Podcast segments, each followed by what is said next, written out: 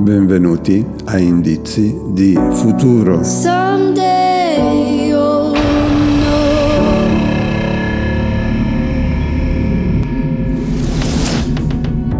Oggi è domenica 16 maggio 2021.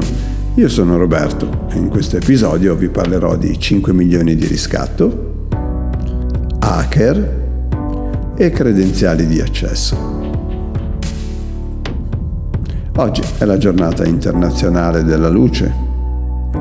Il santo del giorno è Ubaldo.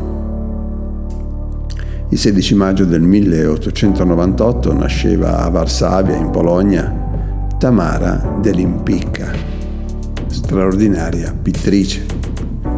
5 milioni di dollari sono nulla per il più grande oleodotto americano, la Colonial Pipeline, ma sono un prezzo enorme da pagare per ciò che rappresenta l'accaduto.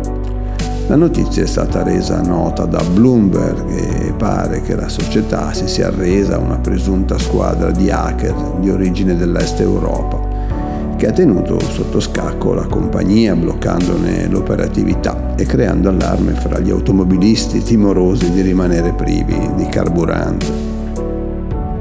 Gli hacker autori del riscatto sarebbero stati pagati poi in criptomoneta, quindi il malloppo risulta non rintracciabile.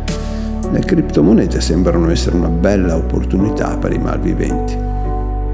Insomma, invece che pistole, fughe rocambolesche fra le strade della città a bordo di auto ricolme di borse con dentro denaro, i rapitori del 2020 sono nascosti chissà dove, dietro una tastiera e possono mettere in ginocchio aziende di ogni genere, città di ogni dimensione addirittura intere nazioni.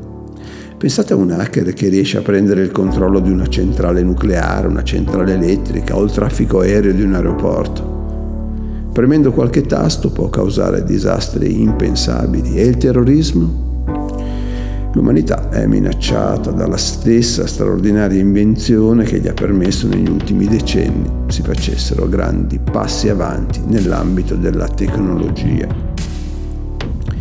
Quindi come è accaduto che i nuovi miliardari che hanno scalato le classifiche di Forbes grazie alle loro intuizioni informatiche, ai loro software, ai loro prodotti legati alla rete, lo stesso sta accadendo ai delinquenti, cioè ai grandi tesori, si costituiscono facendo correre le dita sulle tastiere dei computer invece che sui grilletti delle armi da fuoco. Delinquenza 2.0 in contrapposizione alle nuove forze dell'ordine, cioè aziende esperte in cyber security che sono e diventeranno ancora più importanti nella gestione di determinati servizi. Insomma, pare che la popolazione sia minacciata da virus di ogni tipo, da quelli che ne intaccano la salute a quelli che corrompono i computer che gestiscono i servizi più disparati avere ad esempio il controllo su di una diga può tenere in scacco migliaia di persone o addirittura una città.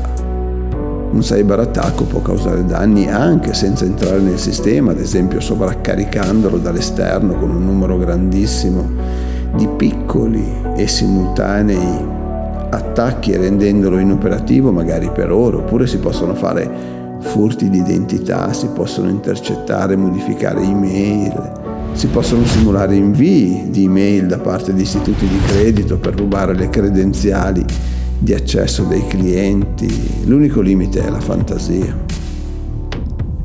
Parlando con un esperto informatico la mia richiesta ma dove posso tenere le password, oramai tantissimi e impossibili da tenere a memoria?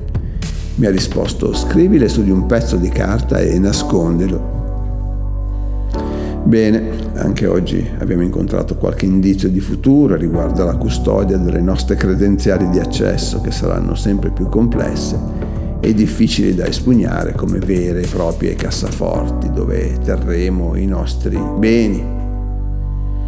E anche un allarme, un allarme per il futuro perché i terroristi non metteranno più bombe, digiteranno codice sulle tastiere dei computer a domani.